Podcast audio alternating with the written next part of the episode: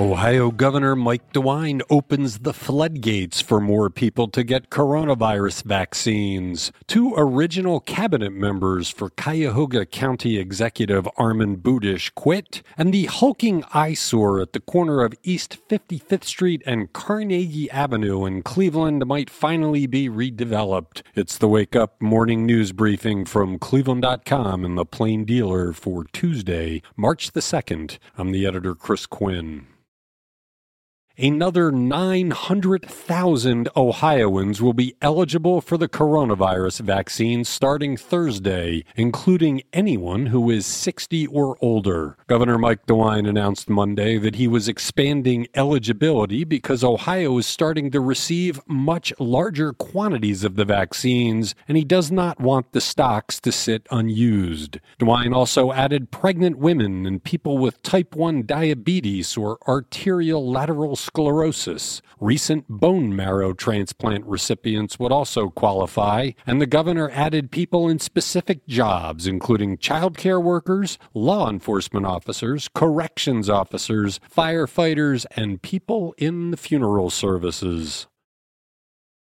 Two of Cuyahoga County Executive Armond Budish's original cabinet members are leaving for positions elsewhere. Economic Development Chief Ted Carter will work through April 1st before giving up his $214,000 annual salary to be Baltimore's Deputy Mayor for Economic Development. Eliza Wing, Budish's communications chief, will leave her $158,000 a year role to work as an advisor for the Cleveland Public Relations relations firm Dix and Eaton. Wing, who is former head of Cleveland.com and has built a local following with her books and training sessions in mindfulness, offered in her resignation letter to work two days a week from March 15th to April 15th to help with their transition. No word on whether Budish will take her up on that.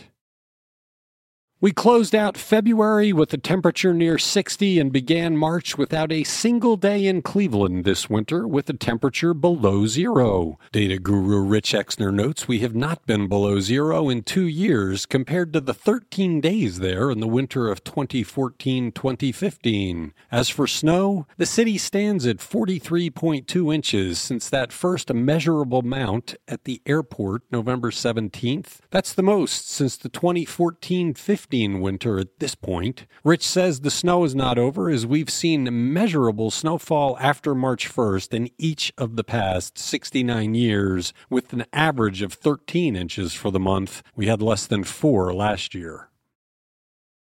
Cuyahoga County might provide a $1 million loan to help convert the long vacant, graffiti stained Warner and Swasey factory complex on Cleveland's East 55th Street into housing and offices. A quarter of the 15 year loan could be forgiven. The plan to convert the hulking building that has stood as an eyesore for years would cost more than $54 million and is led by Philadelphia based developer Penrose. The sprawling complex at 55th and Carnegie Avenue has largely sat vacant since the early 1990s when the city of Cleveland acquired it and demolished a portion of it for a vehicle maintenance garage. For a century, it was home to the Warner and Swasey Company, which built metalworking lathes required for the production of tanks, guns, and planes in World War II, as well as telescopes. Plans call for 140 units of mixed income housing on its upper floors. Some units would be targeted for seniors. The ground floor is expected to house 20,000 feet of office space with an emphasis on technology and manufacturing businesses. Penrose has sought millions of dollars in state and local incentives for the project. The Cleveland Clinic on Monday became the second Northeast Ohio health system to announce a clinic to help patients with persistent COVID 19 symptoms that have lingered long after the first sign of infection. The Recover Clinic connects patients with symptoms lasting longer than four weeks, long haulers they are called, with specialists from 18 different healthcare areas and other resources. Metro Health has opened a similar clinic. Early in the pandemic, medical experts didn't know symptoms could linger in some COVID 19 patients, but one study published in the medical journal The Lancet found that more than three quarters of coronavirus patients treated at a Chinese hospital had lingering symptoms six months later.